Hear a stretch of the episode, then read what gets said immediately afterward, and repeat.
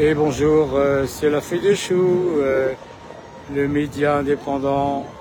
Alors, euh, on est actuellement, vous allez voir où?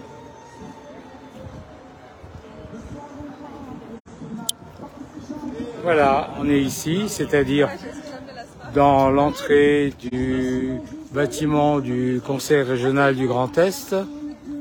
Et il se prépare un petit événement qui va commencer euh, à midi, semble-t-il, et qui doit durer deux heures. Événement consacré à la numérisation de l'école. Voilà. Le lycée 4.0, numérisation de l'école. Et il y a des gens qui considèrent que c'est une véritable catastrophe que les élèves de lycée, pour l'instant en Alsace, mais ça risque de s'étendre, ne disposent plus de manuels scolaires, plus de livres. Tout se fait sur l'écran.